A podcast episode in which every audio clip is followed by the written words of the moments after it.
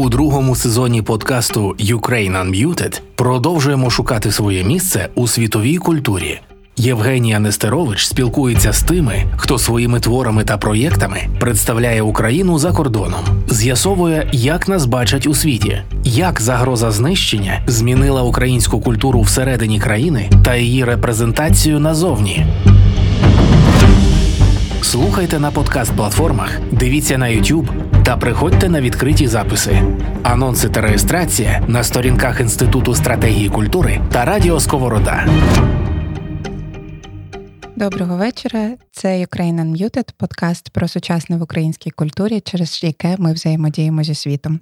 Це спільний проект Інституту стратегії культури Радіо Сковорода, який відбувається за підтримки Українського культурного фонду та Америка Хаус Львів. Вітаємо вас усіх і вітаємо нашу сьогоднішню гостю, пані Ірину Старовойт, поетку, есеїстку, викладачку, доцентку культурології Українського католицького університету і також співавторку е, важливого проекту вже часів повномасштабного вторгнення відеопроекту Плани на завтра. Ми сьогодні ще, я думаю, будемо про нього згадувати, бо це був один з перших таких проєктів, який пробував думати в наш непевний час і е, якось планувати наше майбутнє. Вітаю вас.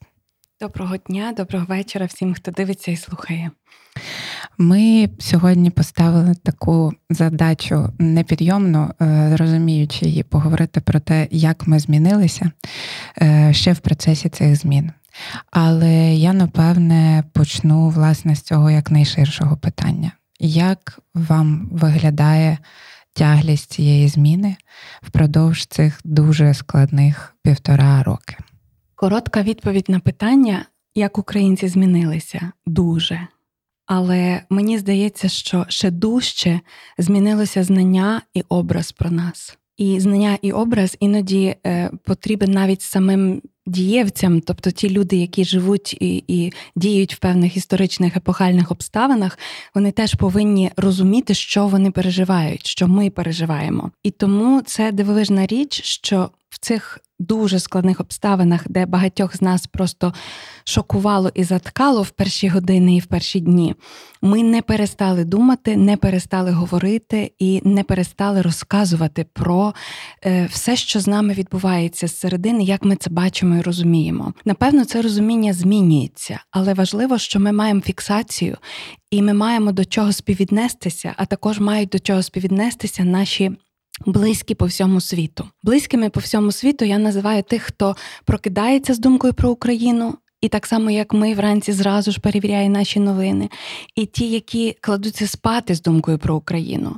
І знаєте, якоюсь мірою цю війну можна назвати планетарною, тому що майже в всіх країнах світу Є люди, які от саме так живуть з думкою про нас і переживають неймовірно, і яким не байдуже, що відбувається і чим усе завершиться. Також мені здається, що за ці півтора року з українцями точно сталося. Ну практично всі, я розумію, що не буває завжди повноти, але практично всі українці зрозуміли, хто ворог. Так не було перед 2022 роком. І в моєму ну, скромному аналізі я би сказала так, що на виборах 2019-го, коли ми обирали президента, та частина українців, які були зрілими, відповідальними, які розуміли всі ризики і загрози для самого існування своєї країни, вони були тими 25%, що проголосували за Порошенка. Люди, які вірили в те, що можна посадити всіх за стіл переговорів, перестати стріляти, досягнути миру і нового порозуміння, вони були тими 72%, які проголосували за Зеленського. І Зеленський репрезентував їхні очікування. І Зеленський був, він не тільки вдавав такого, він був таким. Він багато пробував для того, щоб досягнути цього перемир'я, яким би воно дивним чи е, по-своєму таким ущербним для українців не було. Йому нічого з цього не вдалося. І в ніч на 24 лютого я вважаю, що Зеленський пережив велетенську трансформацію, яку можна описати таким способом: він був Чемберленом, який став Черчиллем. Подивимося, що буде після великої перемоги, тому що після великої перемоги в Британії з'явився новий прем'єр-міністр, новий керівник кабінету міністрів, і це був Клемент Етлі. Може, ми про нього ще поговоримо. Наскільки це перетворення е, яке з усіма нами сталося, е, було примусовим. А наскільки це був просто тригер? Бо коли, наприклад, ми говоримо про те, що ми зрозуміли, хто ворог, я також з іншого боку думаю, що вся попередня трьохсотлітня історія української культури в принципі ясно говорила про те, е, з ким і від кого ми намагаємося сепаруватися, і ця війна вона не нова для нас. Але чомусь, навіть коли я пригадую в який спосіб інтерпретувалися. Е, не знаю, твори Тараса Шевченка в Київському національному університеті, коли е, я вчилася там на українській філології, е, чи наше розстріляне відродження в курсі університетської літератури. Я зовсім не пригадую нічого з того, що я зараз, наприклад, читаю в книжці за лаштунками імперії. Ми не бачили це з такої точки зору. Чи це був такий якийсь тригер для нас, чи це просто жорна історія, і ми не мали шансу, ніж перетворитися на таке борошно?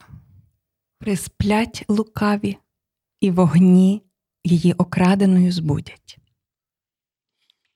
Це дивовижно. Шевченко міг не бути пророком, якби Росія змінювалася. Але Росія не змінювалася впродовж всіх цих століть. І просто патерни цього насильства і безнаказаності його. Вони тривають уже в котрому поколінні. Ми не дарма кажемо, що зараз відбувається щось таке, як Батурин 2.0.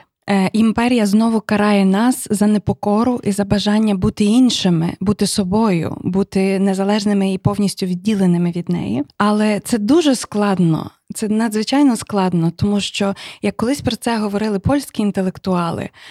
Кордон проходить по шлюбному ложе.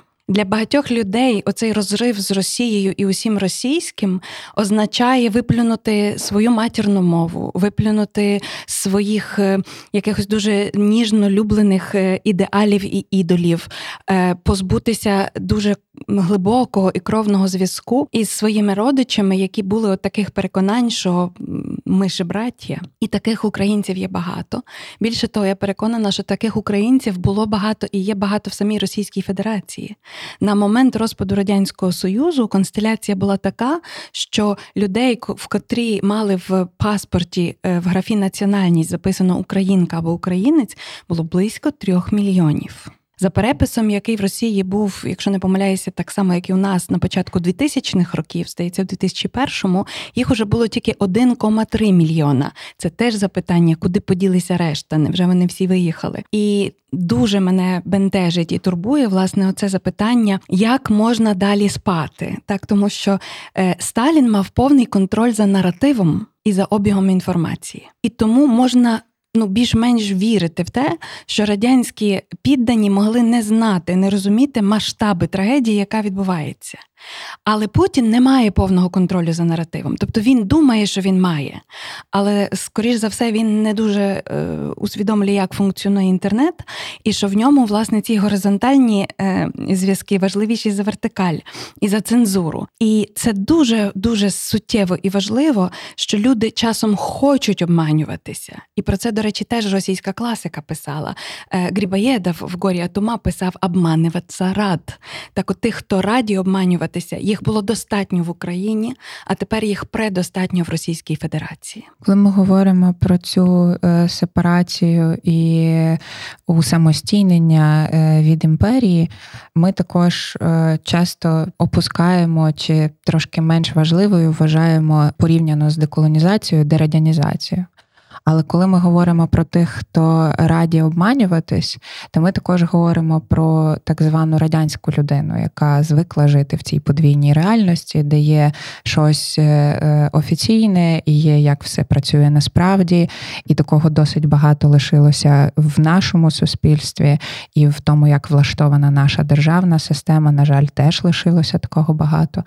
Як е, ви бачите якийсь рух? Покрок в цьому напрямку впродовж цих півтора роки?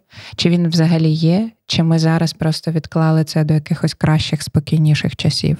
Знаєте, е, описуючи те, якою стала Росія за останні 23 роки, але якою вона і була, дозволяла собі бути багато поколінь перед тим, я би хотіла сказати, що слово рашизм воно не все пояснює. Так ми не зовсім розуміємо, яка формула стоїть, які складники за тим.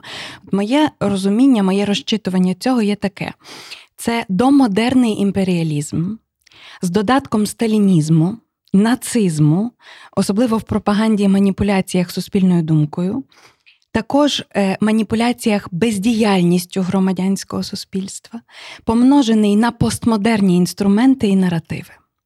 І тому мені здається, що за ці півтора року зробили українці, не суть в тому, що ми тим чи іншим способом канцелювали чи сканцелювали якісь імена російської культури.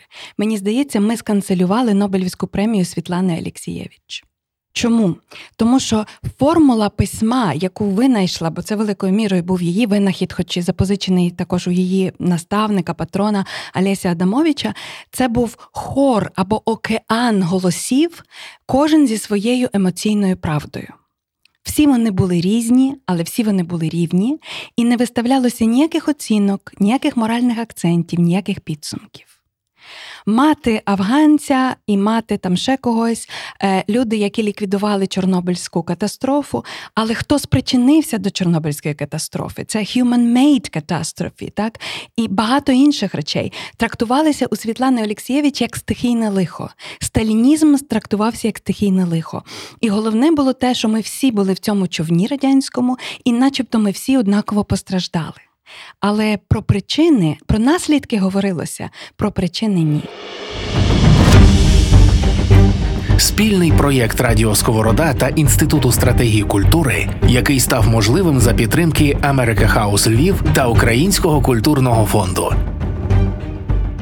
Це те, що призводить нас до ще однієї дуже важливої і зараз багато дискутованої е, теми про відповідальність про е, цю колективну відповідальність чи розділену відповідальність, і також е, про те, як змінилося ставлення сприйняття відповідальності в Україні, І наскільки ми. Е, набралися цієї відповідальності, її усвідомили і акцептували, і до чого це нас далі веде, якщо, наприклад, трошки озирнутися і в нашу історію теж.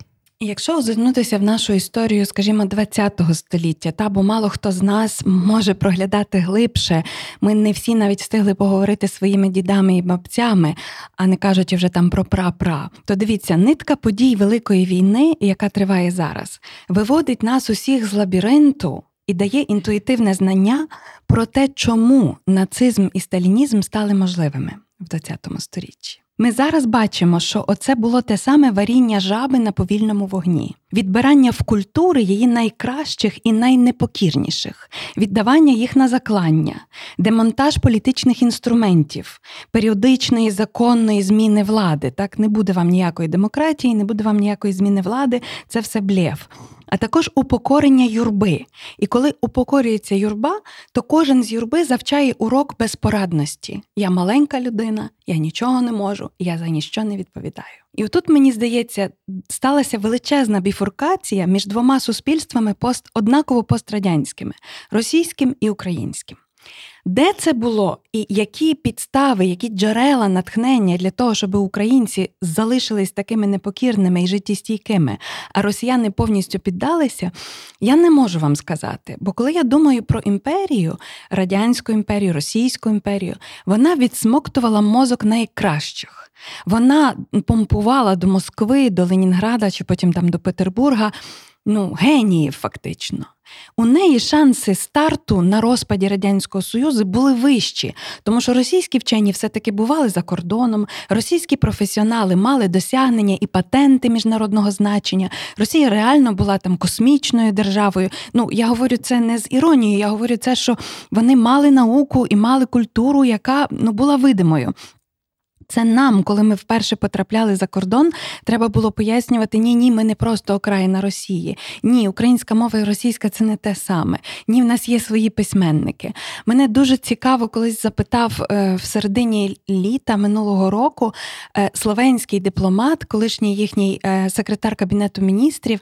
А хто ваш Достоєвський і Толстой? І у мене було 60 секунд, як в якійсь інтелектуальній програмі е, на, на, на прямому ефірі, але я знайшла, що йому сказати.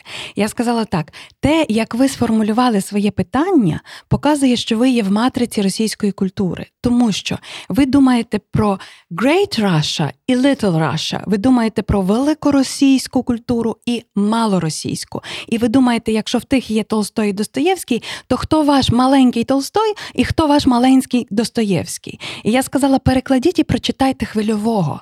Перекладіть роман, який йому не дозволили навіть опублікувати в повному обсязі роман Вальчнепи, де він пробує з'ясувати свої стосунки з Достоєвським, але насправді це не просто його письменницькі чи там стилістичні порахунки з Достоєвським, це його світоглядні. І в цьому світоглядному е, моменті що важливе, російська пропаганда, російська оця от рамка завченої безпорадності, вона просочувалася різними каналами. Але дуже часто вона просочувалась не тільки твердою, але й м'якою силою. І тому, наприклад, після вбивства Георгія Гонгадзе дуже важливо було тим, хто замовив його вбивство, хто хотів, щоб так сталося, не просто щоб не було більше Гонгадзе. Не просто щоб не було більше розслідувальної журналістики, але щоб люди нічого не добилися своїми протестами. Ну і в принципі люди мало що добились тоді своїми протестами. Я пам'ятаю це. Але імпульс цієї непокори пішов далі. І коли в 2004 році відбулися сфальшовані вибори, і коли українцям це стало вже поперек горла, але на тлі, на якому тлі цей фальш відбувся, на тлі отруєння Ющенка, про яке тоді і довгі роки після того не можна було сказати, хто винен і що робити. Але було зрозуміло, що це вже перебор, що такої кривди українське суспільство знести не бу не може, такої наруги витримати не вдасться бо це буде просто нижче будь-якого плінтуса. Українці масово вийшли на протести, і вони вийшли з гаслом, яке здивувало, мабуть, навіть багатьох нас самих: не внести Ющенка на золотому троні в президентський кабінет, а добитися повернення в правове русло і призначення третього туру виборів. Це була безпрецедентна ситуація, але Верховний суд в Україні виявився достатньо притомним, щоб її розрулити. І третій тур показав, що 52% майже проголосували за Ющенка як президента, і він дійсно став президентом. Це також показало, що українське суспільство на той момент, мабуть, дійсно було розділене. Але на це також працювали дуже багато телевізійних каналів і дуже багато опініонмейкерів, щоб так було. І тому знову ж, коли ми оглядаємося на свою нову політичну історію, ми ніколи не знаємо, що би було за ідеальних умов, бо ми ніколи не мали цих ідеальних умов. Але я добре пам'ятаю один важливий епізод у нічних протистояннях на Майдані 2004 року. Це початок грудня, це холодні ночі. Люди стоять на малих завданнях і роблять малі доручення наприклад, нікого не впускати і не випускати в. Квартал міністерств, тому що невідомо, що вони там вночі будуть робити. Взагалі їхні робочі години з 8 до 5, от хай і працюють з 8 ранку до 5 пополудні. І е, приходить е, момент, коли туди під'їжджає чорний броньований джип, з якого виходить Роман Безсмертний. Роман Безсмертний на цей момент був голова штабу передвиборчого Віктора Ющенка. Ну, можливо, не всі знали його в обличчя, але всі протестувальники на стороні Ющенка повинні були знати це ім'я. Він каже: пропустіть мене. І хлопці, які стоять там біля бочки, гріються, не пропускають. Він каже: Я безсмертний. Йому кажуть: ми вас не пропустимо, в нас доручення до восьми ранку нікого не пропускати. Він каже: Ви не зрозуміли, я безсмертний. І тоді хтось з цих хлопців каже: Я смертний, але я тебе не пропущу. І в цей момент, коли я почула оцю от історію, я зрозуміла, що в Україні є політичний потенціал обійти цю чорну хмару російської фальсифікації. Але там був потенціал чогось більшого. Там був цей потенціал, коли кожний на своєму місці знає, так, можливо, я крапля в океані, як це було гасло Революції Гідності. Але якщо кожна крапля забере себе, не буде океану. Він просто випарується. Як нема, наприклад, Аральського моря з того моменту, як розвернули дві ріки і хотіли там орошувати піски азійські, так то так сталося, що Аральського моря більше не існує. І от в цьому відношенні українське море лишилося, а російське море випарувалося. Вони вирішили, що ці маленькі поразки, яких вони заснали, це остаточна поразка. Ми вирішили, що маленькі поразки, як, наприклад, те, що не вдалося досягнути справедливості з розслідуванням вбивства Гонгадзе, ми вирішили, що це не остаточна поразка, і треба пробувати знову і знову. І між помаранчевою революцією і революцією гідності було ще багато менших невдалих протестів, але вони постійно були і вони тримали нас в тонусі як громадянське суспільство. Ukraine Unmuted з Євгенією Нестерович. Е, коли ми говоримо про те, що імперія завжди висмоктує найкращих е, і геніальних до себе, е, також не варто забувати, що вона висмоктує тих, хто надається, тих, хто готовий все-таки йти тою чи іншою мірою на компроміс. Бо, принаймні в нашому випадку, тих геніальних, які не готові були йти на компроміс, просто вбивали, так як це власне і, і сталося і зі згаданою історією. З Гонгадзе це просто були часто фізичні винищення тих, хто не згоден, або тих, хто занадто принциповий. І це повторювалося з дуже регулярною періодичністю в нашому ХХ столітті, і тим не менше у нас зберігається справді ця навичка е, до того, що з нами так не можна. Попри всю цю історію геноцидних практик імперії проти українців, на чому вона тримається? Є така штука, я колись займалася цією е, історією про про культурну травму і пам'ять про культурну травму, яка колективно передається з покоління в покоління. Є така штука, як інтуїція жертви.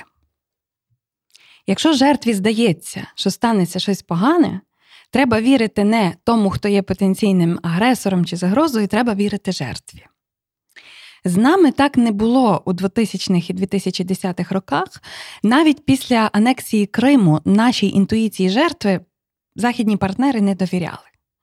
Але хто нам довіряв без ем, без будь-якого ем, ну, сумніву, без без будь-яких ем, е, компромісів, це Балтійські країни, Польща Чехія якоюсь мірою Словаччина. І хто знають, про що йде мова? Абсолютно. І мені дуже цікаво, що сталося, який рецепт у цього усип... усипіння угорського суспільства, що угорське суспільство забуло свій 1956 рік.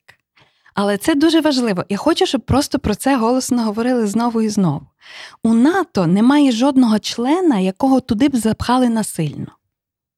У Варшавському пакті практично всі члени були туди запхані ну, з безвиході, скажімо. І як тільки можна було розпустити цей Варшавський пакт, вони його радісно розпустили. І мені було важливо довідатися, наприклад, е, таку більш закулісну внутрішню історію руху солідарності польської. Е, звичайно, там також це все було дуже поступово. Був 68-й рік протестів, були початок 70-х років. Багато з них було знищено, так само вбито протестувальників, і про це все не можна було говорити. Було протистояння між інтелігенцією і робітничим класом, який потім вдалося подолати навести дуже важливі мости. І вже в кінці 70-х років то е, існували такі штуки, як таємний університет, де власне професура там чи люди, які там займалися хорошою аналітичною журналістикою, могли давати неформальну освіту для людей, які хотіли зрозуміти, що це таке взагалі політичне життя, е, більш справедливе суспільство, де нас дурять, як цьому протистояти. І там такі дуже цікаві моменти. У Беків, тобто це була ця служба безпеки тодішньої комуністичної Польщі, також були тітушки. Вони приходили на ці таємні зібрання, реєструвалися на них, бо там були якісь способи, так не не соцмережі, звичайно, але були способи, як можна було втертися в довіру, зареєструватись, приходили і потім били тих, хто там був. Або ну робили якийсь інший розгардія, що змушувало всіх людей швидко покинути цю територію. І таким чином вони робили оцей постійний disruption, так вони робили цю підривну діяльність, що ніхто нікому не міг довіряти. До кінця не було зрозуміло, коли ви відкриваєтесь публічно, наскільки крихкими ви є, і скільки тут буде ваших приятелів, а скільки буде тих людей, які потім підуть настукачать. І знаєте, що я хочу сказати?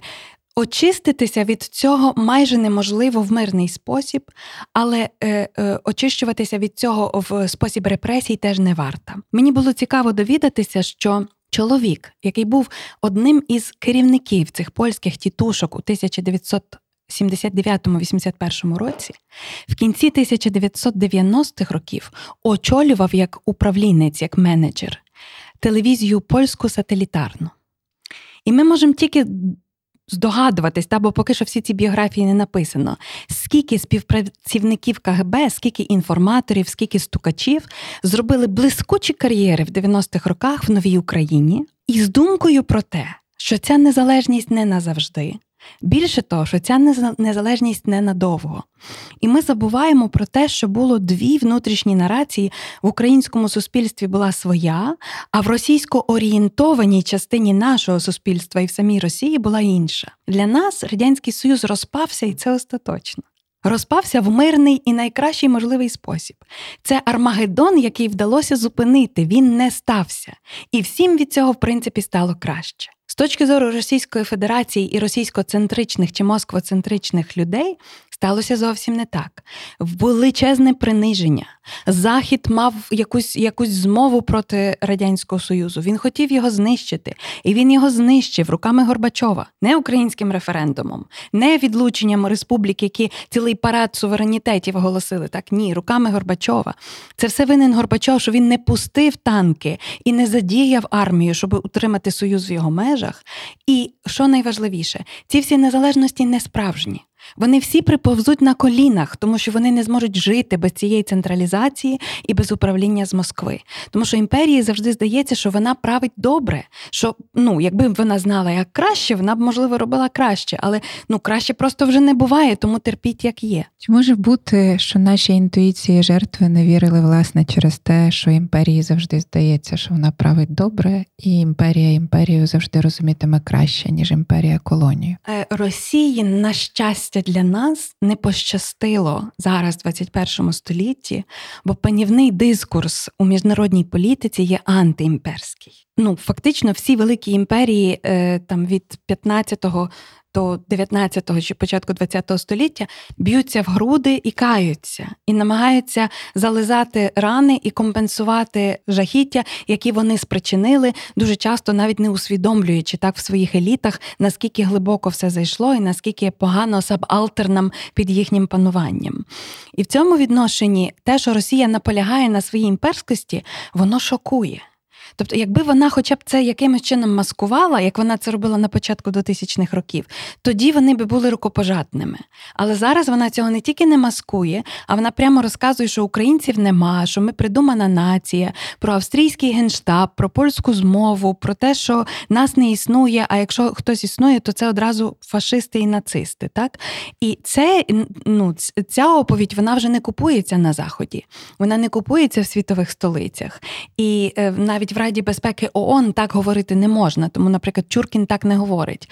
А от Путін і Лавров вони так говорять. А як цікаво працює цей механізм всередині самої імперії, яка ніби постулює себе як надзвичайно полінаціональна і складена з дуже різних республік, в якому виникає настільки видимий, настільки явний нацизм? Одна з е, пропозицій е, інтелектуальних, як це можна пояснити, є така російський націоналізм не створив російської нації. Тому російська мова і російська культура є нульовим ступенем інкультурації в імперію, нібито відкритим для всіх. І хто не стає росіянином, той чурка, тому що це ж відкрите для всіх, і воно спільне, і воно наше. Але разом з тим це дуже цікаво, що певний расизм навіть в Радянському Союзі існував. Ні про кого не розказували таких дошкульних анекдотів, як про чукчів. Але чому? Це один з тих сибірських народів, який найдовше завдавав тиску і непокори Російській імперії, який не піддавався, їх зброєю не взяли, їх споїли в кінці 19 століття і так над ними запанували. І це дуже цікаво, що це залишилося в цьому імперському сатиро-гумористичному полі. Так і е, мені було дуже цікаво і дуже страшно. В 1990 році я вперше приїхала до Кишинева, і я почула анекдоти про українців. І це були точно ті самі, які ми розказували про молдаван. І я думала, ну нас то за що? Тобто, от як виховували в школі е, радянську людину, так? Тобто, нібито дружба народів, нібито ми всі рівні, нібито в нас все однакове. Але молдавани гірші, якщо ти в Україні, але українці гірші, якщо ти в Молдові. І такого іншування було повно, воно було всюди. Тобто гасло імперії було поділяй і владарюй. Вони поділяли всіма можливими способами. Як змінилися наші інші за ці півтора року всередині країни? І е, які інші стали, наприклад, своїми? Бо ми ж дуже динамічно змінювали все це ставлення. І, наприклад, на початку і в перші півроку активно використовували просто будь-які е, ефемізми е, на е, позначення ворога і будь-які слова, які мали якось всю цю лють втілити. А потім, врешті, зараз, по-моєму, зупинилися на росіянах і якось якби використовуємо це абсолютно холодно і конструктивно конституючи цей факт відповідальності і не приховуючи його ніякими орками і ніякими іншими е, метафоричними назвами. Але ми також дуже. Е, змінили взагалі свою позицію за цей е, за цей період, і, по-моєму, зовсім інакше тепер в системі координат сусідів і трошки дальших родичів почуваємося? Ну, по-перше, треба зрозуміти, що Україна і українці зараз живуть в мега-блокбастері. Тобто це дуже втомливо, звичайно. Ми всі страшно Страшне. виснажені. Але нема нічого нудного тут. Тут кожен день центрові і неймовірні події відбуваються, а ще цікавіше очікуються. І коли ви всі разом робите оце спільне зусилля, відчуття причетності до великого, воно дуже єднає. А ще одна важлива річ, е, я думаю, ми над цим. Тяжко працювали, і як мені здається, українське суспільство до великого вторгнення, а може навіть до 2014 року, з багатьма викликами справилося. Ми прийняли наших інших як наших значно більше, ніж інших. Ми побачили себе також, наскільки складена і складна ідентичність кожного з нас.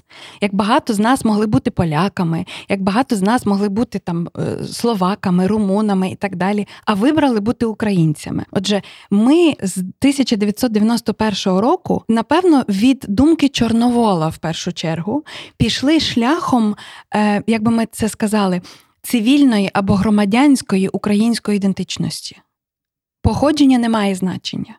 Важливо, що ти хочеш зробити, чи ти хочеш жити в Україні, і тоді ти українець, чи ти не хочеш жити в Україні. І в тому сенсі багато наших заробітчан, які виїхали в тяжкі турбулентні 90-ті чи на початку 2000-х, які вирішили повністю порвати зі своєю батьківщиною, вони значно менше українці, ніж ті російськомовні чи кримські татари, чи якісь інші національні меншини, які ніколи українською не говорили, нічого українського особливо не знали, не шанували, але розділили з нами долю яка ого, яка доля. І п'ють з нами чашу, яка ого, яка чаша. В цьому відношенні мені здається, що ця спільно випита чаша терпінь є неймовірним цементом, неймовірним соціальним клеєм, який нас склеює докупи на багато-багато часу вперед. І ем, коли от про це все думати, от іншування і так далі, а для чого тоді культура? Культура, вона взагалі говорить про те, що ти або людина, і тоді тобі притаманні цінності і чесноти, і ти вмієш пожертвувати собою, і ти виходиш з рамки я, мене, мені. Ти не нарцис завжди на 360 градусів. Або ти ну, якби не зовсім людина, не зріла людина, не не доросла людина. І тоді ну, тебе постійно треба якось ну, не знаю, що казати, доглядати, але ти не можеш на себе брати жодної серйозної відповідальності. Ти не не взяв доручення, а прийшов назад з невиконаним. Другий раз взяв і прийшов назад з невиконаним. Ну в громадянському суспільстві це так не працює. І от тоді хтось тебе мусить замістити. Так і дуже ну це теж важливе. По-перше, в цій війні українці борються із абсолютно дегуманізованим ворогом, ворогом, який сам себе дегуманізовує, нас дегуманізовує, варвари. Але ми не втрачаємо людське обличчя і людське серце. Я не знаю, як це стається, але поки що це так стається, і це дуже важливо. Я розумію, що не у всіх, але Є позитивне сальдо людяності, скажімо так. І я думаю, це захоплює наших е, сусідів, і, і наших партнерів, і наших союзників.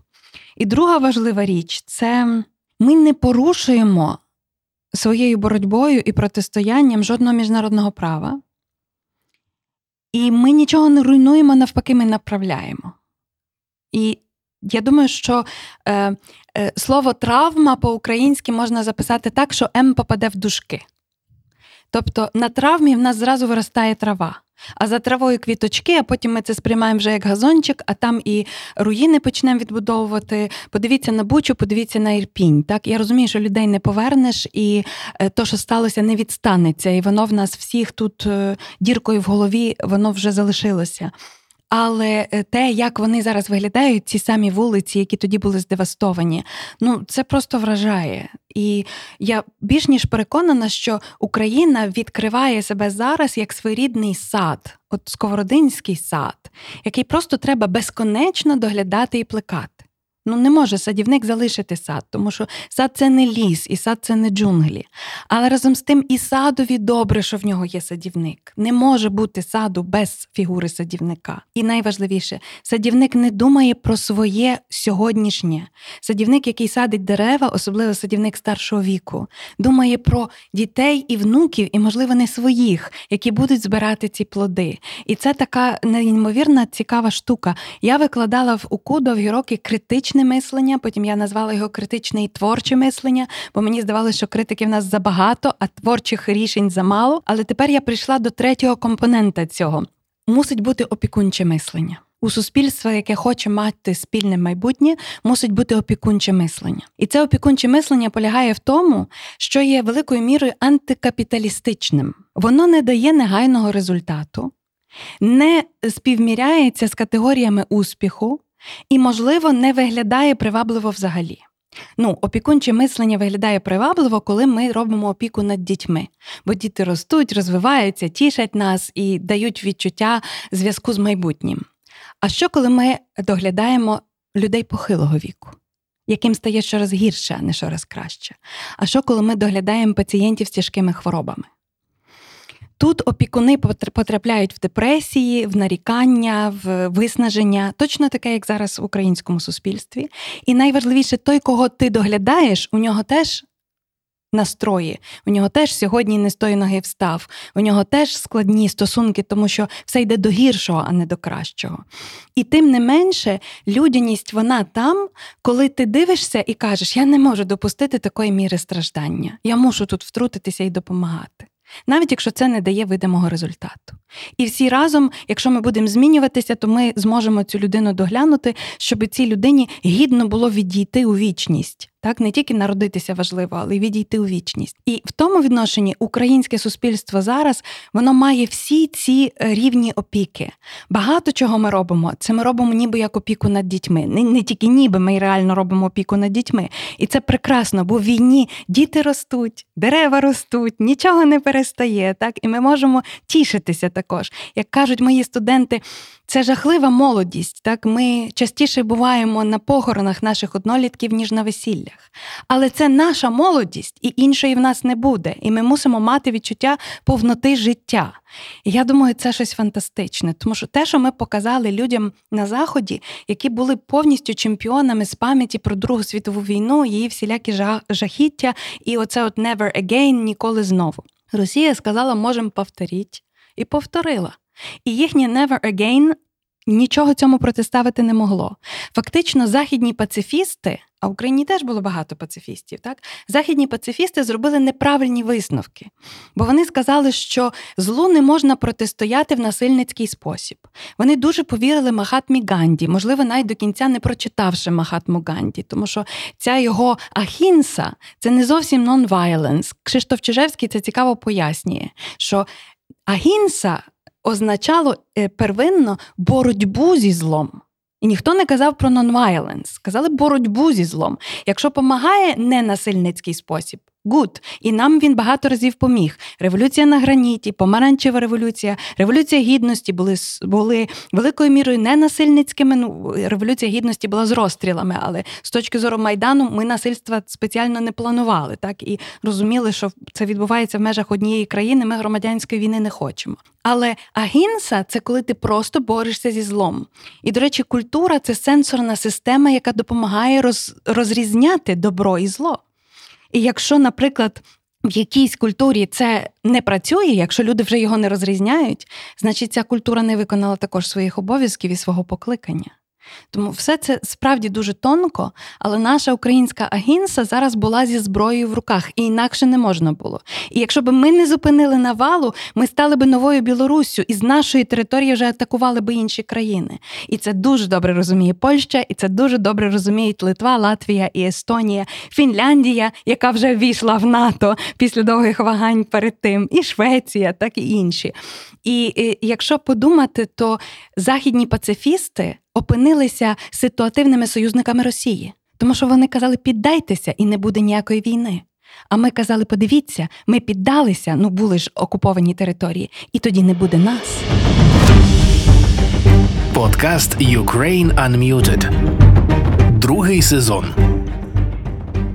Зараз для того, аби описати цю ситуацію вповні, намагаються винайти для міжнародного трибуналу нову термінологію. Так над цим працюють і міжнародні групи юристів і говорять не просто про геноцид, бо йдеться не про винищення всього народу чи нації, а говорять про культурний геноцид.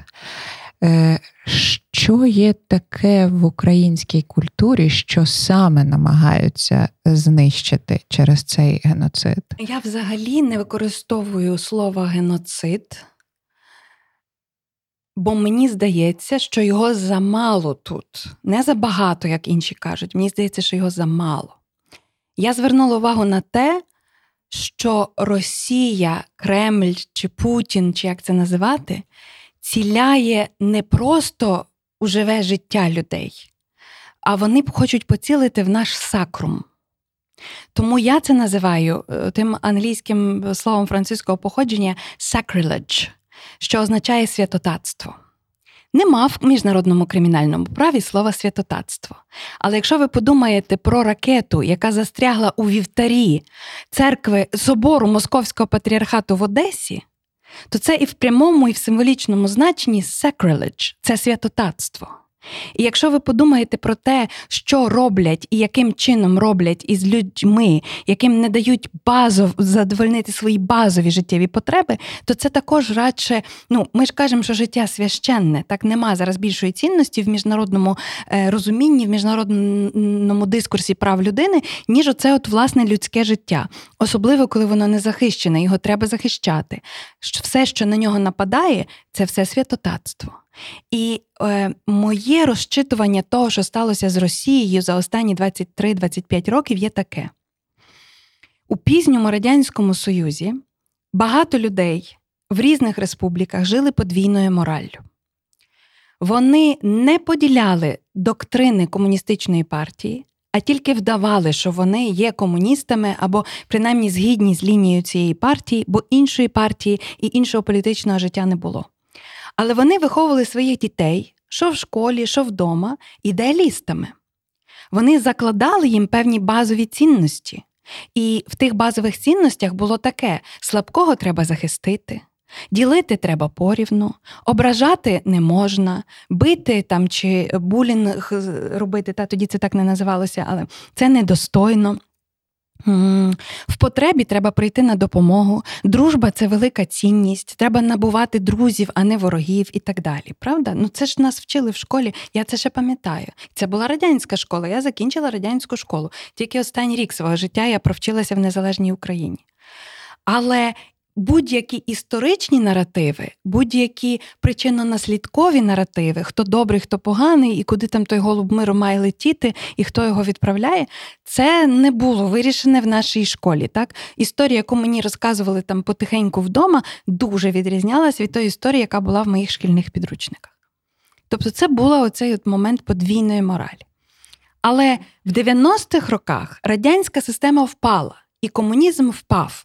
І це ніколи так не говорилося. До речі, Захід ніколи не дозволив в публічному дискурсі сказати Ми перемогли Радянський Союз. Вони дали зберегти лице, як це тепер називається. І Російська Федерація не повинна була відчувати якось, якось приниження чи якоїсь поразки особливої. Але вони обміняли оці от ніби комуністичні цінності, які вже не працювали, на дикий капіталізм. Абсолютно дикий де була не тільки сила всесильна, але й гроші були всесильними. Так? І чим більше грошей, тим краще. Не було ніякої безпеки, але якщо ти мав гроші, безпеку можна було купити, кришу можна було купити. Ну і зрозуміло, олігархізація економіки відбулася. Цей, Ця дистрибуція е, спільного блага, яке нібито ще існувало в Радянському Союзі, відбулася нечесно, і люди потім не змогли цим скористатися за винятком того, що вони стали власниками цих квадратних метрів у своїх квартирах. Більше нічим реально вони скористатися не могли. І е, так звана безплатна медицина дуже швидко занепала, і так звана безплатна освіта знецінилася і не відповідала своєму задуму, і таке решта. Тобто відбулася інфляція цінностей. І от тоді в Російській Федерації, як мені здається, настав абсолютний і остаточний нігілізм. Нема правди, нема добра, нема дружби, нема нічого. Ти можеш полягати тільки на найближче коло і навіть від них очікувати зради. Нема соціального клею, нема того, що нас єднає, нема інших людей, які простягнуть руку допомоги в біді. Ти можеш розраховувати тільки на себе. Бога нема, і чорта нема, нічого немає. І якщо інші думають, що є, то у нас дуже погано, але ми зруйнуємо і вас буде ще гірше. І тоді ви приповзете до нас, тому що в нас дешеві газ і нафта, чорне золото. І я думаю, що все, що експортує Росія за останні чверть століття, це оцей нігілізм. Вони в той чи інший спосіб хотіли показати, що на Заході нічого не працює. Демократія не працює, безпека не працює. Ем, е, Страхування ризиків не працює, е, що там не знаю, банківська система абсолютно відкрита для нелегальних сірих грошей. Тобто можна всіх або застрашити, або отруїти і вбити, або купити. І ніякої іншої політики немає. От на цих трьох китах вона і базується. І цікаво, що Захід не дуже мав що цьому протиставити. І Захід великою мірою купився на цю риторику. Звичайно, це так вголос не говорилося, але ніхто вголос не експонував, наскільки нечесно і чорно грає Росія. І тільки українці, які почали називати війну війною у 2014 році, і причому це не політики наші почали називати, а літератори і люди культури. Так? І оце мені здається чимось дуже важливим. що в той час, як Росія занурювалася все глибший нігілізм, в Україні дуже поступово, дуже потрошки народжувався чи відроджувався ідеалізм. І я думаю, це те, що є зараз основним магнітом, який приковує увагу до нас уже багато місяців. Люди на Заході хотіли мати якусь надію. Ми є їхньою надією, наша молодь є їхньою надією. Ukraine Unmuted у аудіо, відео та офлайн. Слухайте, дивіться, приходьте. Це звучить страшенно оптимістично, але водночас відчувається страшенно виснажливо бути чиєюсь надією і настільки по настільки тонкому е, йти. І це теж правда, що ми поступово вчилися говорити в цей спосіб, говорити не з позиції того, хто вчиться, а з позиції того, хто вже сам щось прожив і може про щось розповісти. І я добре пам'ятаю, якими були ці розмови в 15-му, потім в 17-му, як сильно вони змінилися в 22-му, навіть стосовно називання війни війною, не кажучи вже про все інше. І е, епізод е, такий малесенький з історії евакуації численних українських молодих мам з маленькими дітьми, коли в перемишлі. Е, Ольгу Поворозник е, зустріли журналісти, які намагалися зазняти репортажі у перших українок, які дісталися в евакуацію. І бельгійський журналіст почав про щось у неї запитувати про цю дорогу і про те, як це було. Врешті, після цього короткого її коментаря, він сказав: «Е, Вибачте, тепер ми нарешті зрозуміли, про що ви говорили весь цей час. І з одного боку, ніби нарешті зрозуміли. Е, з іншого боку, ми і далі перебуваємо в позиції того, хто потребує допомоги. Ми це розуміємо. Е, ми за цю допомогу вдячні. Весь час ведуться дискусії, чи достатньою мірою українці вдячні за допомогу, яку вони Але, отримують. знаєте, в деяких країнах, як в Литві, ведуться розмови, чи вони достатньо для нас роблять так. і чим ще можна допомогти. Це правда, і особливо це стосується найближчих сусідів, які власне знають про що йдеться, і розуміють, що таке і мати також, сусіда Росію. Постійно питають, питають, чому ви, українці, про себе говорили як про малу культуру? Цікаве питання до нас, чому ми говорили про себе як про малу культуру, і чому тепер, коли, наприклад, чехи дізнаються, що з краю в краю України півтори тисячі кілометрів, вони заскочені, здивовані і не розуміють, як з таким масштабом можна працювати. Але я вела це до того, що ми ніби виходимо на позицію, чи вийшли вже, може, навіть в інтелектуальному е, дискурсі на позицію такого рівного повноправного співрозмовника. Ем, чого ми можемо навчити? Західних партнерів? У далекому 2018 році, майже день до дня, там з тижнем різниці. Сьогодні 12 жовтня, мені здається, 18 жовтня 2018 року. Ми з Ярославом Рущишиним, Мариком Іващишиним, Євгенією Нестерович, е, ще дуже гарними і важливими колегами е, Марком Зархіним відкривали бієнали довіри. Тоді це здавалося невиправданим оптимізмом, ідеалізмом і рожевопонністю. Коли був, може, другий тиждень великого вторгнення, я вийшла пішки у Львів, там були всякі теж нас дизрапції громадського транспорту, але я подивилася, що на бікбордах з'явилися соціального змісту плакати. Тобто реклама, звісно, вже нікому не потрібна, їх ніхто не замовляє, її познімали, але з'явилися соціальні плакати. І один плакат, який був повторений в багатьох місцях, виглядав так: крісло пасажира, е, сидіння, людина, ми бачимо тільки торс, защеплений ремінь безпеки, і великими буквами написано Країна тримається на довірі. Ну, сказати, що я розплакалася в цей момент, то дурне, але просто я зрозуміла, що наші інтуїції і наші зусилля допомагали фокусувати якісь речі, які існували в повітрі, вони були розлиті, але вони були різноспрямовані. А ми вміли їх назвати, і ми вміли їм надати певну форму і певні практики, як це може бути, як це має бути, як це насправді може навіть є, але ми це не завжди помічаємо і доцінюємо. І от мені здається, що в українців є дуже багато того, що в нас і так було, і так є, але воно було страшенно недоцінене. І найважливіше, от справді мені це здається найважливіше, що якби Росія, Горбачов чи хтось інший захотіли проти нас обернути свої танки і ракети і все, що вони мали в 1991 році, вони би мали повний успіх, нищівний успіх.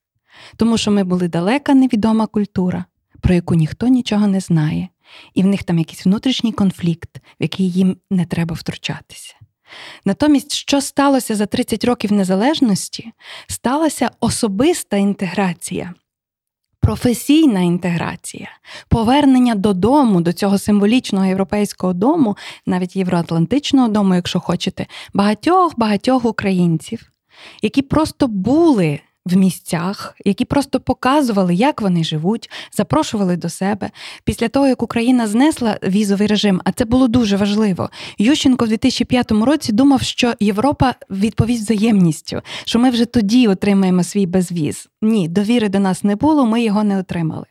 Але е, люди з європейських країн і ще з багатьох країн світу змогли приїжджати до нас, якщо це короткий візит до 90 днів, без будь-яких паперів і без будь-якої бюрократії. І це було так важливо, тому що те, що по-англійськи називається see for yourself, вони побачили, що це дуже цікава країна.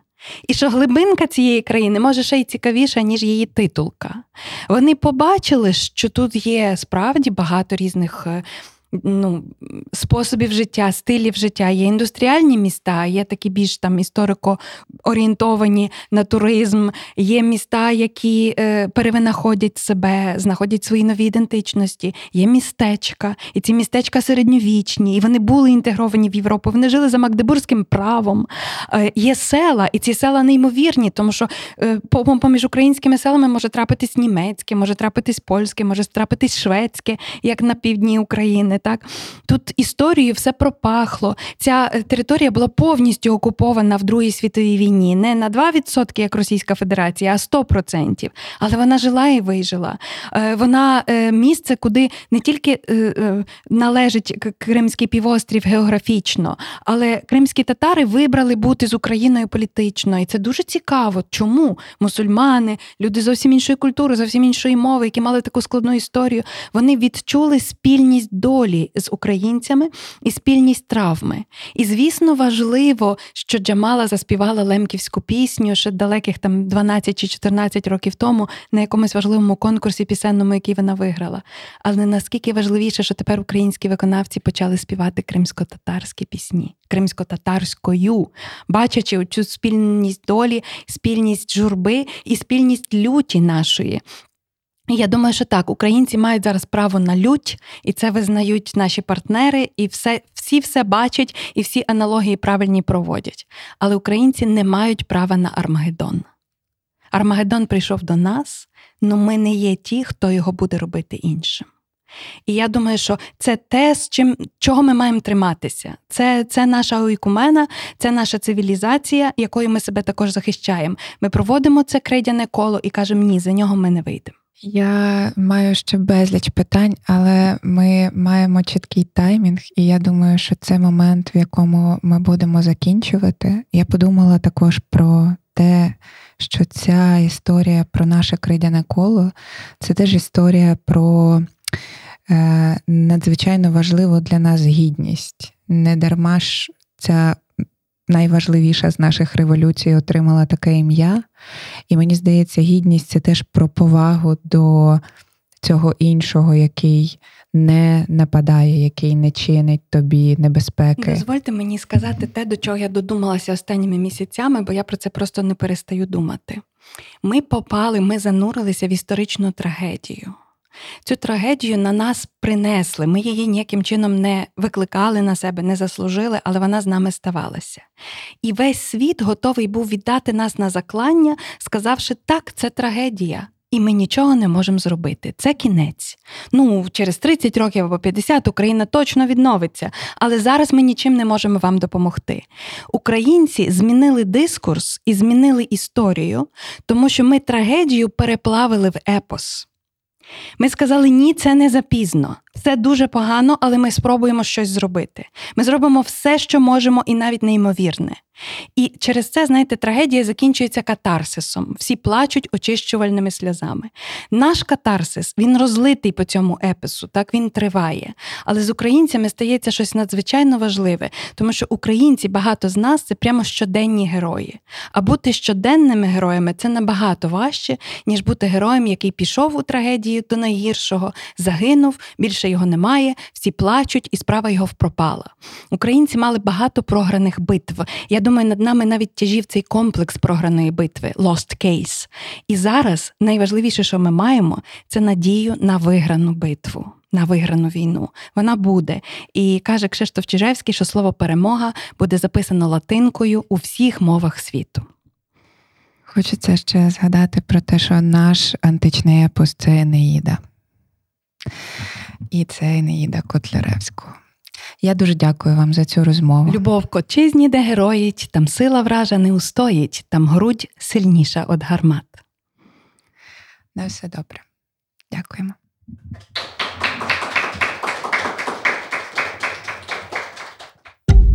У другому сезоні подкасту Ukraine Unmuted продовжуємо шукати своє місце у світовій культурі. Євгенія Нестерович спілкується з тими, хто своїми творами та проєктами представляє Україну за кордоном, з'ясовує, як нас бачать у світі, як загроза знищення змінила українську культуру всередині країни та її репрезентацію назовні. Слухайте на подкаст-платформах, дивіться на YouTube та приходьте на відкриті записи. Анонси та реєстрація на сторінках Інституту стратегії культури та Радіо Сковорода.